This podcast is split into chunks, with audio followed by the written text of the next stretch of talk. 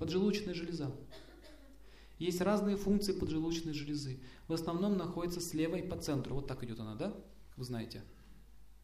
Тонкое тело ума влияет в основном мыслью и эмоциями на поджелудочную железу.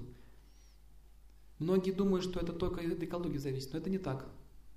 Основные ее качества. Смотрите, нежность, прощение.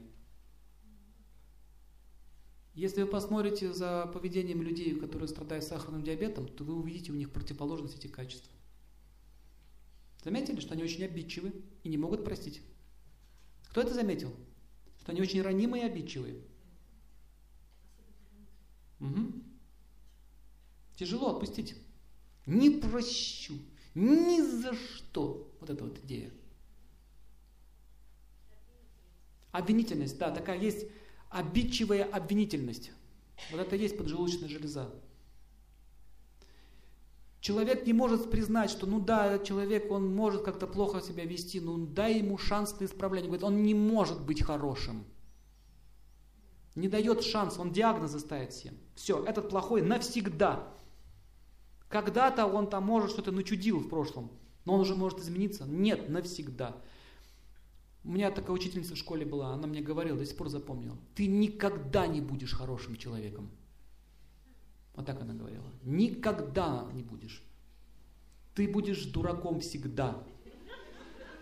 Учительница по алгебре. С тех пор я алгебру ненавижу. Смотрите, как интересно получилось самскара. Мы еще будем про них говорить. Как в уме остаются отпечатки прошлой жизни человека. Молодости или детства. Смотрите, алгебра стала виновата. Я стал не любить алгебру после этого. Хотя эта проблема не в этой науке. Проблема была в этой учительнице. У меня стала ассоциация. Алгебра, учитель, оскорбление. Ум так работает. Поэтому преподаватели не должны детям говорить, что они, если они что-то не понимают, что он какой-то тугодум или оскорблять его. У него будет барьер в этой науке, он никогда ее не поймет, эту науку. Это вот тонкая вещь. Или мама, допустим, своему ребенку сказала, надо было аборт делать. Да, надо было аборт сделать. Зачем я тебя родила? Взяла и ляпнула. А знаете, что это означает? Смерть своего ребенка, убийство его, она его убила, пристрелила его словом. Бф. Я на самом деле тебя не хотела. Жаль, что тебя тогда не убила. И как, на какие вообще отношения она теперь может претендовать в отношении своих детей к тебе. Вот эта болезнь возникает из-за таких жестоких поступков в прошлом. Поджелудочная железа, сахарный диабет. Почему разваливается человек? Потому что он развалил психику других людей. Понимаете? Вот этим своим жестокостью. Это может прийти еще из прошлой жизни тоже.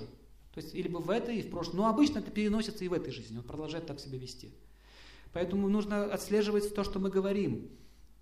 Или мужчина, допустим, своей жене что-то сказал очень обидное, жестокое что-то сказал. Да, там как-нибудь так, изощренно. Можно сказать, там, дурочка, может так сказать, такое шахте туда вложить. Шахте – это энергия, силу, что человека просто пробивает насквозь. Итак, самое главное качество поджелудочной железы – это возможность прощать. Если человек умеет прощать, то поджелудочная железа работает нормально. А также нежность и забота. Ее ткань связана с энергией прощения, с силой прощения. Также с покладистостью характера. То есть характер должен быть покладистый. Ну, допустим, если все время человек говорит своим, ну, своим детям там, «Отстань меня! Встань! Что надо? Раз, два, строится! Налево, направо!» То есть разговаривает с ребенком как с солдафоном. Вот этого человека, кто так говорит, у него поджелудочная железа начнет страдать.